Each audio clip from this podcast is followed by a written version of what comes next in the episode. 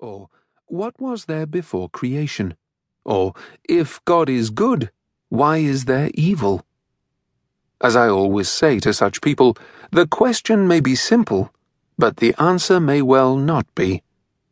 In fact, if we try to give a simple answer, we may well oversimplify matters and end up just being quizzical.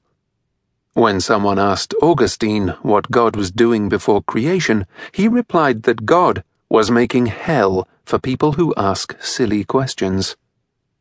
Simplicity is a great virtue, but oversimplification can actually be a vice, a sign of laziness. This is, of course, a familiar problem. Suppose I am standing outside my college in St. Andrews and a car pulls up. A simple question, says the driver. How do I get to Glasgow from here? Again, the question is simple, the answer less so.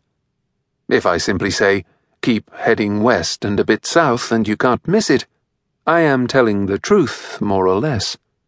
The roads are reasonably well signed, but the roads are not straight, and without more help, one might easily go wrong. It might be useful to point out that there is a large river in the way, a mile wide at its narrowest point until a long way inland, and that the bridge over the river is sometimes closed because of high winds. But that the alternative route involves going through several small towns and villages and skirting around one or two ranges of hills. The driver doesn't want to know all that, or not at the moment but unless I draw attention to some of it, I may be oversimplifying, and the driver may resent my simple advice for being too simple by half when, stuck in a village somewhere, he reflects that a little complexity might actually have helped. I feel a bit like that with the present book. I set out to write a simple book about Jesus, but Jesus was not simple in his own time, and he is not simple now. One might have thought that it would be comparatively easy to take my earlier books, particularly Jesus and the Victory of God, and The Challenge of Jesus, and turn them into something quite simple.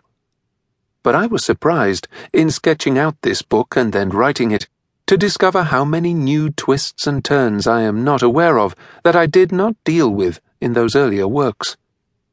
It isn't just that scholarship has moved on, though of course it has this book, though, is not the place to explore those debates. It is just as much that I have spent most of the last decade working as a bishop in the Church of England, and though in some popular imaginings bishops don't have very much to do with Jesus, I found myself thinking, talking, and preaching about Jesus pretty much all the time. In particular, I was, of course, vitally interested in the way in which Jesus and the struggle to follow him might make a difference in real lives and real communities, from the old mining villages of County Durham, where I lived and worked from 2003 to 2010, right down to the corridors of power in Westminster. For most of that time, I didn't stop to ask how all that ministry and the life of prayer and sacrament that sustained it might be changing my view of Jesus. Now, however, when the car pulls up and someone says, A simple question, tell me about Jesus, I find myself wanting to explain about the river, the bridge, the high winds, the small towns, and the hills. I could just say, just start reading the Gospels and try to follow Jesus, and that might do the trick, like telling the traveller just to head west and south and hope for the best.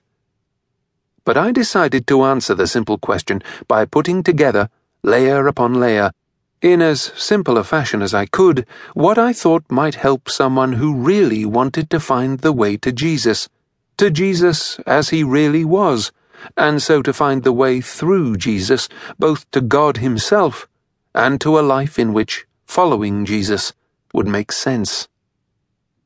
The book then falls more or less into three parts. Part 1 consists of the first five chapters, in which I try to explain what the key questions are, why they matter, and why we today find them difficult to answer. Then, in the central part of the book, Part 2, chapters 6 to 14, I try, as simply as I can, to say what I think.